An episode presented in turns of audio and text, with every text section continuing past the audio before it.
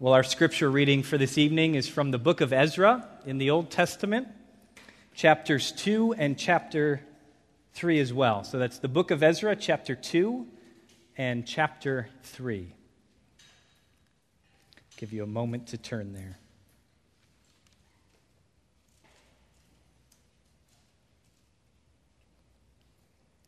Hear now the word of the Lord from Ezra chapter 2. Now, these were the people of the province who came up out of the captivity of those exiles whom Nebuchadnezzar, the king of Babylon, had carried captive to Babylonia. They returned to Jerusalem and Judah, each to his own town. They came with Zerubbabel, Jeshua, Nehemiah, Seraiah, Reelaiah, Mordecai, Bilshan, Mispar, Bigvai, Rehum, and Baanah the number of the men of the people of Israel, the sons of Parosh, 2,172. The sons of Shephatiah, 372. The sons of Arah, 775. The sons of Pahath Moab, namely the sons of Jeshua and Joab, 2,812.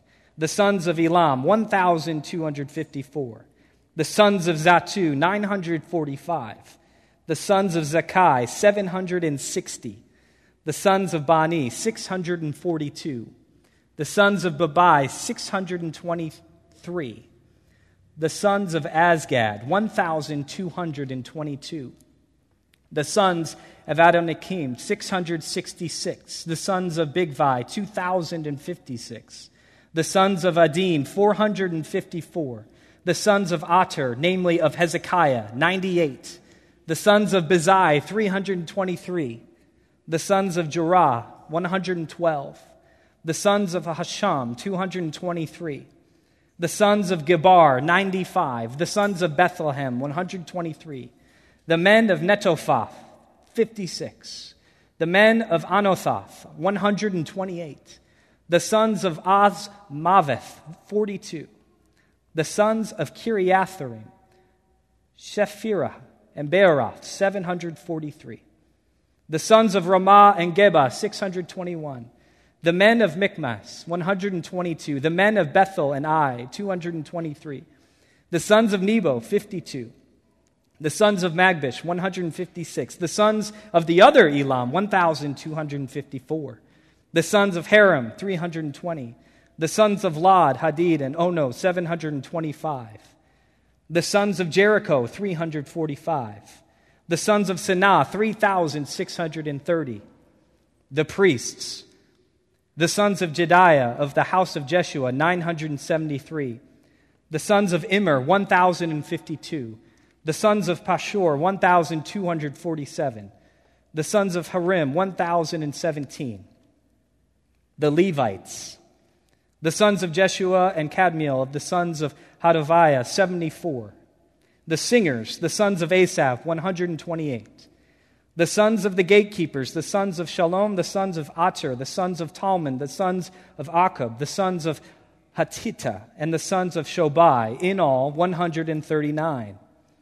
The temple servants, the sons of Ziha, the sons of Hasupha, the sons of Tabbaoth, the sons of Keros, the sons of Siaha, the sons of Padon, the sons of Lebanah, the sons of Hagabah, the sons of Akkub, the sons of Hagab, the sons of Shamlai, the sons of Hanan, the sons of Giddel, the sons of Gahar, the sons of Reaiah, the sons of Rezin, the sons of Nekoda, the sons of Gazzam, the sons of Uzza, the sons of Paseah, the sons of Besai, the sons of Aznath, the sons of Menun, the sons of Nephisim, the sons of Bakbuk, the sons of Hakupha, the sons of Har- Harhur, the sons of Bazluth, the sons of Mehida, the sons of Harsha, the sons of Barkos, the sons of Sisera, the sons of Temah, the sons of Neziah, and the sons of Hatipha.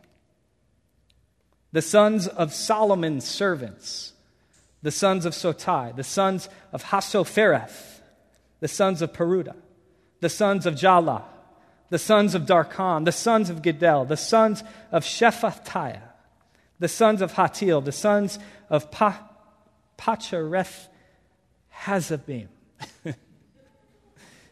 and the sons of Ami. All the temple servants and all and the sons of Solomon's servants were 392. The following were those who came up from Tel Melah, Tel Harsha, Cherub, Addan, and Immer. Though they could not prove their father's houses or their descent, whether they belonged to Israel, the sons of Delaiah, the sons of Tobiah, and the sons of Nekoda, 652. Also of the sons of the priests, the sons of Habaiah, the sons of Hakkoz, the sons of Barzillai, who had taken a wife from the daughters of Barzillai the Gileadite, and was called by their name. These sought their registration among those enrolled in the genealogies, but they were not found there, and, they, and so they were excluded from the priesthood as unclean. The governor told them that they were not to partake of the most holy food until there should be a priest to consult Urim and Thummim. The whole assembly together was 42,360, besides their male and female servants, of whom there were 7,337, and they had 200 male and female singers. Their horses were 736. Their mules were 245. Their camels were 435. And their donkeys were 6,720. Some of the heads of families, when they came to the house of the Lord that is in Jerusalem, made free will offerings for the house of God to erect on its site. According to their ability, they gave to the treasury of the work 61,000 darics of gold, 5,000 minas of silver, and 100 priests' garments. Now, the priests, the Levites, some of the people, the singers, the gatekeepers, and the temple servants lived in their towns, and all the rest of Israel in their towns. When the seventh month came, and the children of Israel were in the towns, the people gathered as one man to Jerusalem. Then arose Jeshua the son of Jozadak with his fellow priests, and Zerubbabel the son of Shealtiel with his kinsmen, and they built the altar of the God of Israel to offer burnt offerings on it, as it is written in the law of Moses, the man of God. They set the altar in its place, for fear was on them because of the peoples of the land, and they offered burnt offerings on it to the Lord, burnt offerings morning and evening. And they kept the Feast of Booths as it is written and offered the daily burnt offerings by number, according to the rule, as each day required. And after that, the regular burnt offerings, the offerings at the new moon, and at all the appointed feasts of the Lord, and the offerings of everyone who made a free will offering to the Lord. From the first day of the seventh month, they began to offer burnt offerings to the Lord. But the foundation of the temple was not yet laid.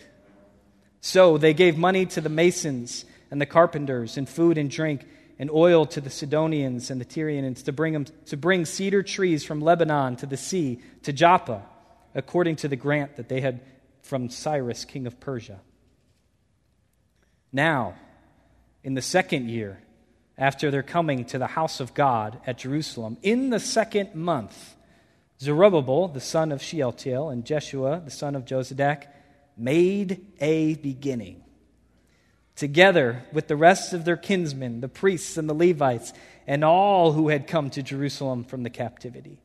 They appointed the Levites from 20 years old and upward to supervise the work of the house of the Lord. And Jeshua with his sons and his brothers, and Kadmiel and his sons, and the sons of Judah together supervised the workmen in the house of God, along with the sons of Henadad and the Levites, their sons and brothers. And when the builders laid the foundation of the temple of the Lord, the priests in their vestments came forward with trumpets and the Levites, the sons of Asaph, with cymbals to praise the Lord according to the directions of David, king of Israel. And they sang responsively, praising and giving thanks to the Lord, for he is good, for his steadfast love endures forever toward Israel. And all the people shouted with a great shout when they praised the Lord because the foundation of the house of the Lord was laid. But many of the priests and Levites and heads of fathers' houses, old men who had seen the first house, wept with a loud voice when they saw the foundation of this house being laid, though many shouted aloud for joy. So that the people could not distinguish the sound of the joyful shout from the sound of the people's weeping. For the people shouted with a great shout, and the sound was heard far away. This is God's word. Amen. Let's pray together.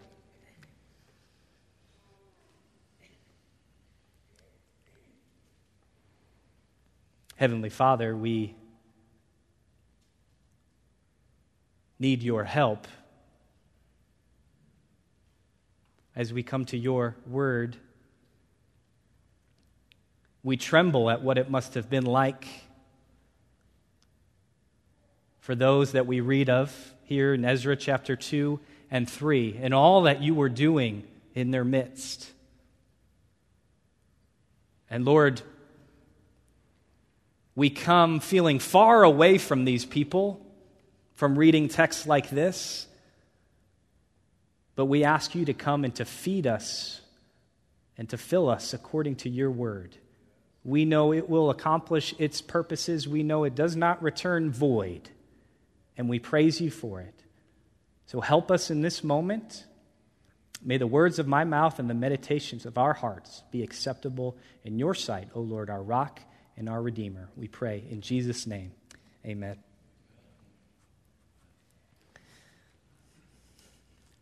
Well, our text this evening, you've heard it read.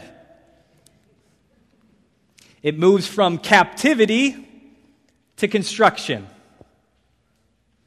from a scattered people because of idolatrous worship to a saved people for right worship. It moves from exile to exaltation, from banishment to building. It's captivity to construction. And as we come to this text, the hurdle in our minds might be why? Why the history book of Ezra? Why in the year 2023 are we reading chapter 2 with all these names that even my pastor can't say correctly? My favorite name, by the way, is in verse 33 Oh no. Why this building project from long ago? in chapter 3. Why? Well, it's because God speaks to us for our own instruction, for our own encouragement from His living and active word today. And He does that through Ezra chapter 2, Ezra chapter 3. You may walk in here tonight with questions. Where is God now? What is He up to? What is required of me in this world? Those good and valuable questions are answered tonight in the word before us. Tonight, we're instructed to know this, and I've tried to narrow it down to one sentence God is building his house through his people to restore his worship. God is building his house through his people to restore his worship. Maybe you're prone to think that God has stalled. Yeah, he, he was building something at one time in my life, in my kids, in my city, in my country, in this world. But when I drive by now, all I see is it's like it's the orange cones that are out. It's a construction site, and there's no activity to witness. God's not building. Maybe God has left the building. Friends, be encouraged. God has left his word to remind us that he has not left the building. he is building his house through his people to restore his worship. And there are two clear parts to this passage that I want to draw your attention to to help you see it in its fullness. Chapter 2, we see that God is building his house through his people. Through his people. And in chapter 3, how is God building his house? To restore his worship. Two parts, chapter 2, chapter 3. How is God building his house through his people to restore his worship? And so look with me and let's look at chapter 2. How is God building his house? chapter 2, it's through his people. They are those described, look at verse 1 of chapter 2, as those who have come out of captivity from exile in Babylon. We heard from last week from Pastor Dan that it was the idolatrous worship of Israel that led them, God's people, to be punished and sent out. But when that punishment came, it came with a promise. And the promise was for restoration and it came through the mouth of the prophet of Jeremiah. And take a look at the very first verse of the book. In the year 539 BC, we have God at work to fulfill his promise, sovereignly stirring up a pagan king to make a decree for the people of God to return to build the Lord a house in Jerusalem in verse 2. It's amazing. There's a sovereign stirring that's happening. Verse 1, it's the king who stirred up. And then look at verse 5 of chapter 1. God stirs up the people to go to rebuild the house of the Lord that is in Jerusalem. God is at work. And so in chapter 2, it says, These are the people. Here they are. I'm going to list all of them. It's the list of a spirit stirred people by name or location or role that returned from exile to rebuild the house of the Lord in Jerusalem. And isn't it interesting? The author is not concerned with the journey. From Babylon to Jerusalem was hundreds of miles, likely a months, months long journey. But it's not the process of the journey that's important to the author, it's the people. It's the people who returned, who God brought back. Verse 64, we're given the total number. When including the male and female servants and the singers, it was just under 50,000 people. And we're given the specificities of the people through various headers quickly go through it. I'll show you this. Maybe you caught it as we were reading. Verse 1 and 2, we read of the leaders, two key names there Zerubbabel and Jeshua.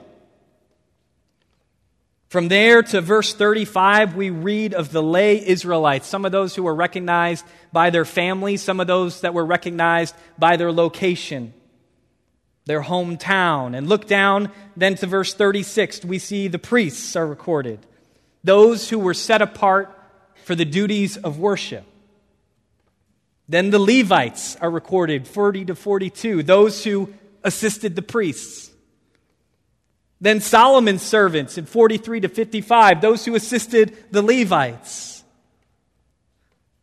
then there's the record in verses 59 to 63 of various unconfirmed claims. Know how careful they are.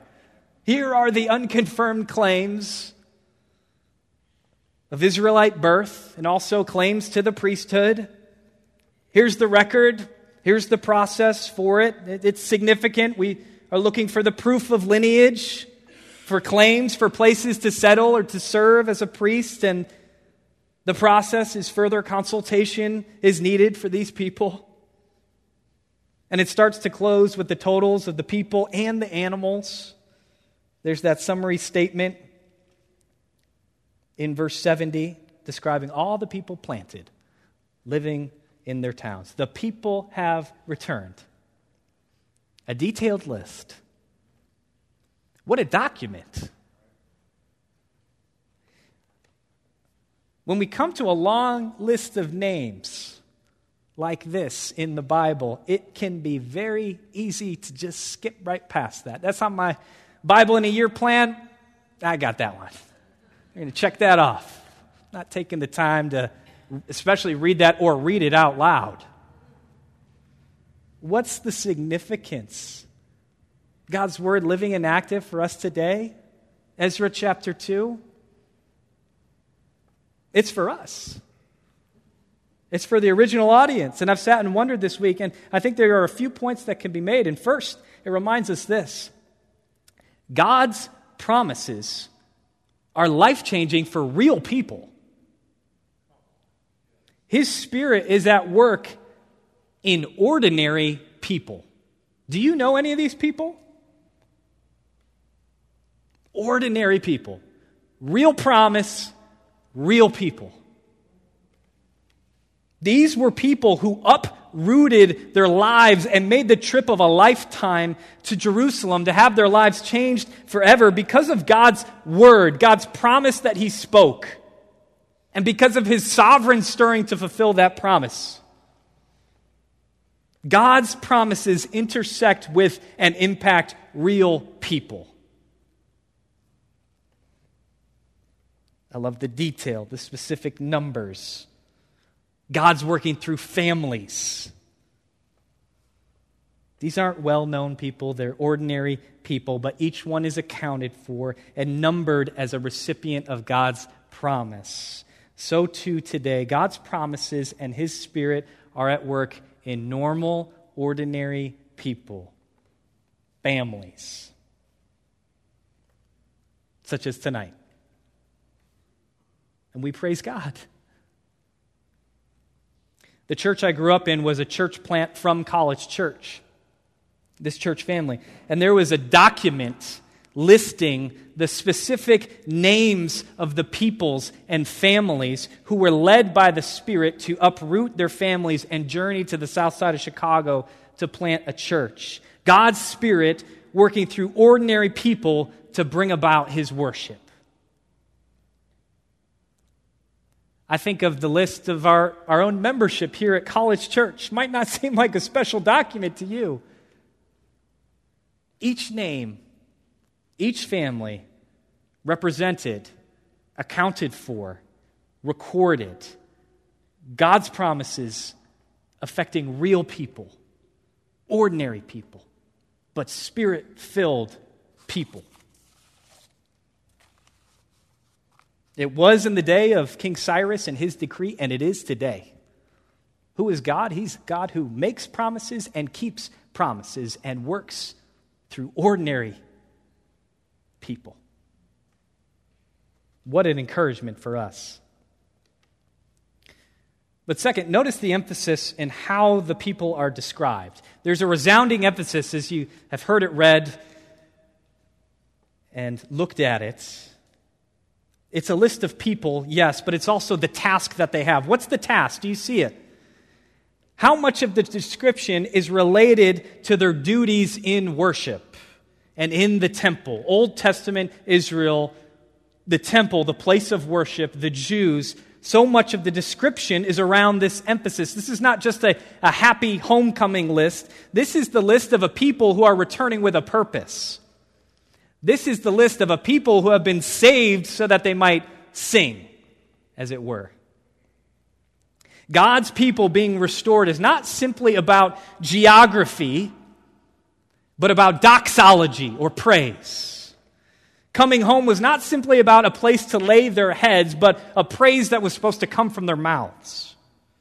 They've gone from a captive people because of idolatrous worship, because they turned away from God, to a construction project for the purpose of right worship. Who they are is described in relation to the worship God deserves from them. Do we understand ourselves and our purpose ultimately in terms of the instrument of worship that we are and are called to be to God Himself. What's the legacy you hope to leave? What do you, what do you want to be remembered for? What kind of list do you want your name to make its way on when you're all said and gone? A legacy of ordinary, spirit filled people that have given their lives to being set apart as an instrument for worship to the one true and living God. What a great legacy to be included in this list. I can't wait to meet some of these families. I'm sure that this will. Did you read Ezra 2? Did you guys read it? Did you skip over it? We'll get to heaven one day and they'll ask us, Did you actually read it? Did, now, did your church preach on that? yes. Spirit filled people that were worship driven. It's a great challenge. What about us? God is building his house through his people. Why? To there's a purpose behind it, to restore his worship. And so turn with me to chapter 3. Ch- chapter 3 is when we enter the construction site. We're walking into the construction site in chapter 3, and verses 9 to 13 will focus on the temple, but verses 1 to 8 they focus on the rebuilding of the altar. And we're given a time marker in verse 1. And there's a lot of context here in Ezra that can be challenging to understand. But to, to simplify it, the time marker that we have is it is the seventh month. And for a Jew in Old Testament Israel reading that, there would be much significance to that. For their calendar, this is the month that they would observe the Day of Atonement and also the Feast of Booths, which was celebrating the Exodus and, and remembering the time that they spent in the wilderness. And you can read about it in Numbers chapter 29 of the detailed lists of the offerings that were required by the people of God to worship Him rightly and to remember what He's done. And we're told in verse 2 that the primary leaders that we read earlier, Jeshua and Zerubbabel, worked to build the altar of God. And why did they do that? Well, it says to offer burnt offerings on it as it is written in the law of Moses. And so they built the, off, the altar. They kept the Feast of Booths. In verse 4, it says, as it is written again. And from the first day of the seventh month, they are offering these sacrifices, this worship, once again to God, a people who hadn't been able to do this in this place. And all the people are united as one man, it says in Jerusalem. Did you catch it? This, this is restored worship, but it's worship that's by the book. It's according to the law, the first five books of the Bible. It's according to the law of Moses. It is as it is written. For Israel to be in relation with a holy God, these offerings in this place from this altar was required. It's not just that they chose to worship God, but it's how they worshiped that mattered. By the book, according to God's word. This is not simply reverence, but a restored worship. And it begs the question how do you know what the one true God, if, if God exists, how do you know what he requires of you?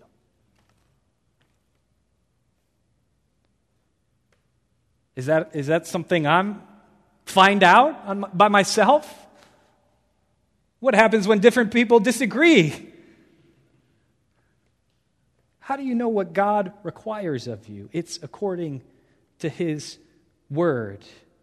If you're not a Christian here tonight, you might be wondering why we're opening the Bible and reading these two chapters.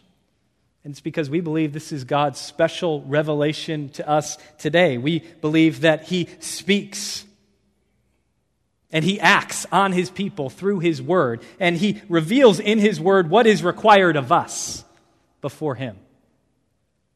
Not simply a reverence that God exists,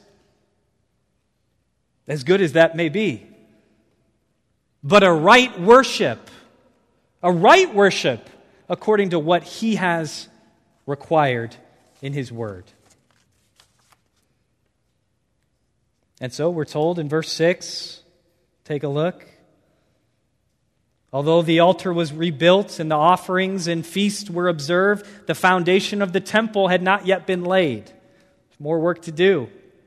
And so in verse 8, we read that in the second year and the second month, construction began. And again, the context here, this would certainly be recognized by Old Testament Israel. The second month was when King Solomon began construction on the first temple. The echoes of what's happening, the parallels would be lighting up in the minds of the reader, the Jew.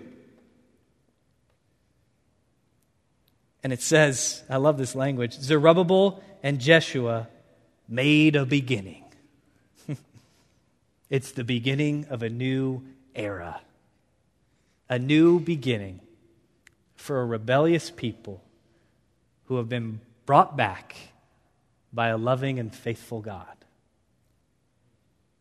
And they appoint Levites, they appoint Jeshua, his kinsmen, uh, to supervise the work. And the builders in verse 10, they laid the foundation of the temple. The temple, which is the place of God's presence for his people there in Jerusalem. And the priests come in and they're described as having their trumpets.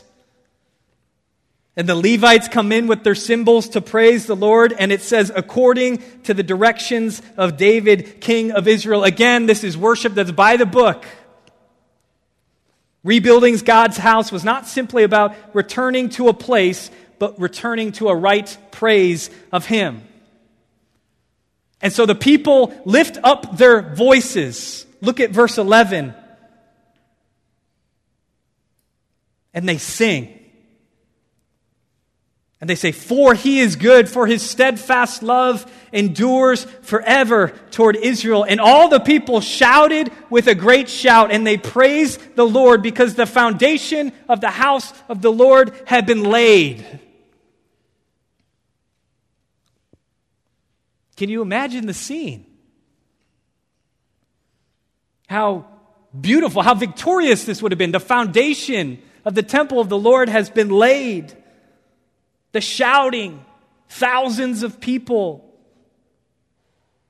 the echoes of an elated people. Oh, oh, wait a second. What's that? What's that sound? What's that? What's that noise? You could imagine the hands in the air shouting. The hands begin to drop. The heads begin to turn. Do you, you hear that? What's that noise? Where's it coming from? You turn, there it is. You see the priests, the Levites, the heads of the father's houses, the old men, as it's described, who had seen the first house, Solomon's temple, in all its glory, and they're weeping they're weeping. Everyone else is shouting and they're weeping. God has just brought his people back from exile. There's joy, thousands shouting, and they're full of sorrow. They're weeping. Verse 13 says, so that the people could not distinguish the sound of the joyful shout from the sound of the people's weeping. Joyful shouting, and yet sorrowful weeping. Can you blame them? Can you, can you blame those who shouted for joy? After all they'd been through? After all God had done for them, shouldn't they be filled with joyful shouts? And yet, can you blame those who are weeping? After all that they'd been through, After worshiping at the site of Solomon's glorious temple, feeling like the glory days are stuck in the past, looking at the foundation, they can't help but remember a better one. One that they don't have anymore. Can you blame them?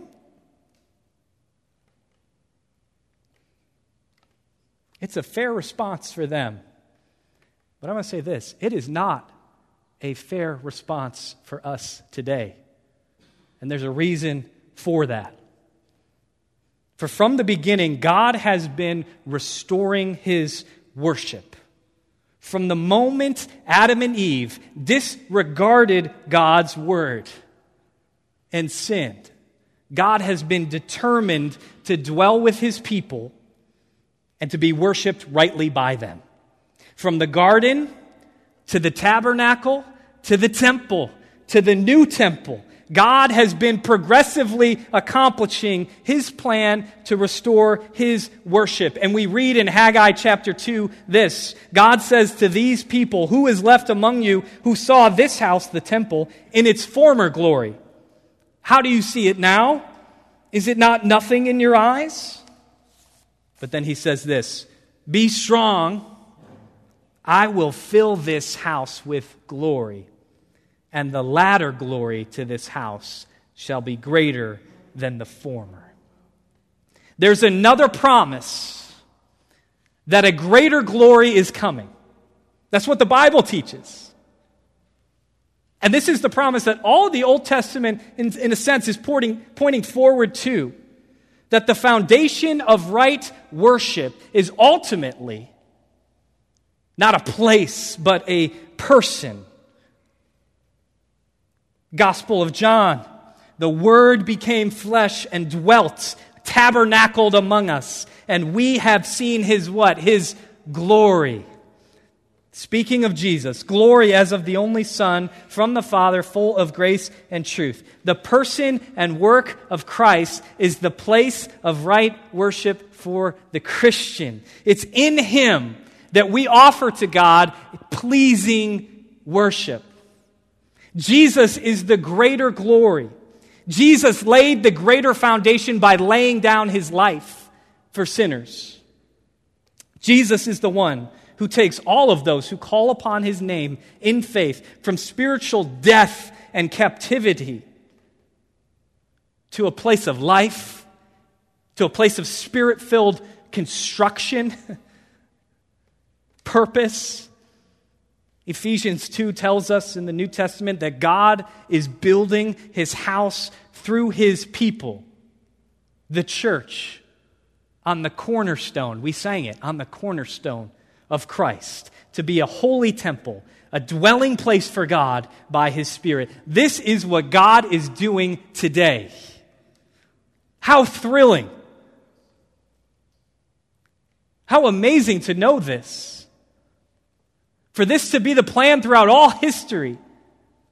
For this, these words in Ezra 2 and 3 to be pointing us forward, pointing us forward, so that one day we can know, we can look and read these words and know it is in Christ that we've received the greater glory.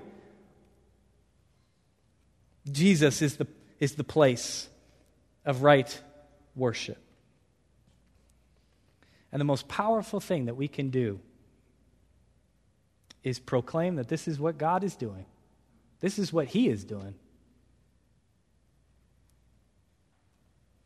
To witness to what God is building.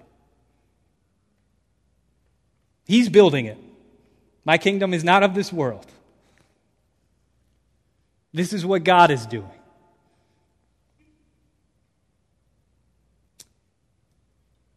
What's this mean for us tonight as we get ready to close this down?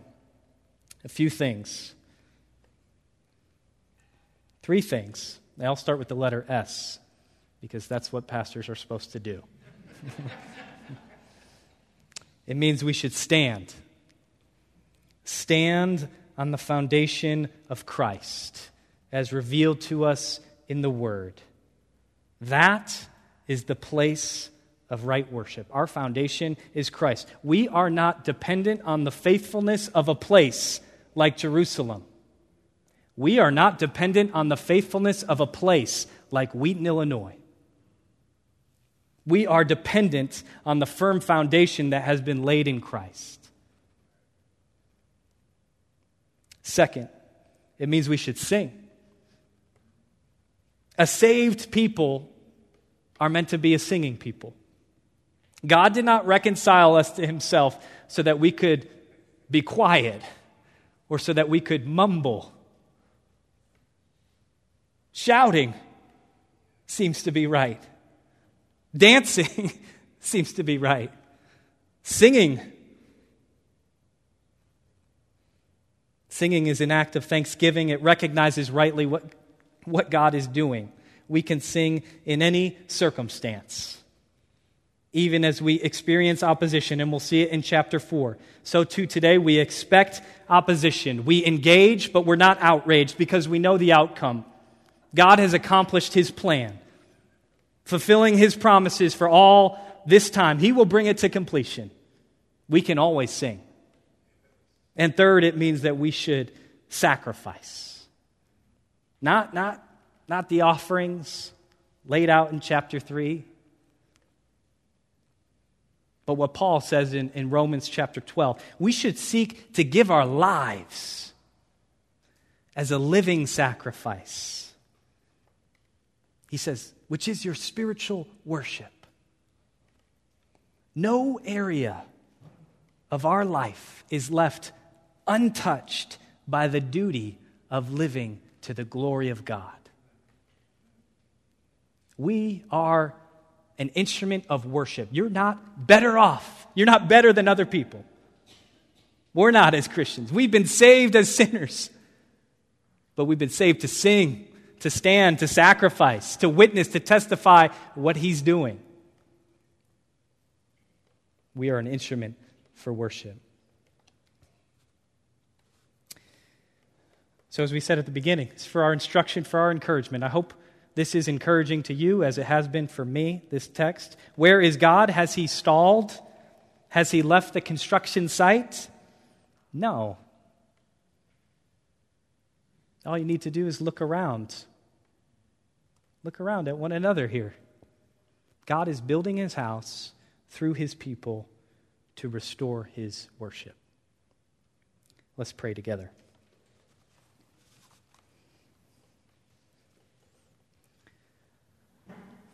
Heavenly Father, we're humbled as we consider your plan in the fullness of time through the nation of Israel, the Old Testament scriptures revealing that a greater glory is coming, and we know that greater glory has come in the person and work of Christ. We thank you, Lord, for in that while we were still sinners, Christ died for us. Not because we earned it or we merited your love, but because you chose freely for your good pleasure to do so, that we might be instruments to your worship. And I pray you would encourage us this week in that truth, that we would sing, that we would stand, that we would sacrifice, standing firm, knowing that you are accomplishing your purposes even today you are building your house through your people for and to restore your worship. We thank you for this time. We pray this in Jesus' name. Amen.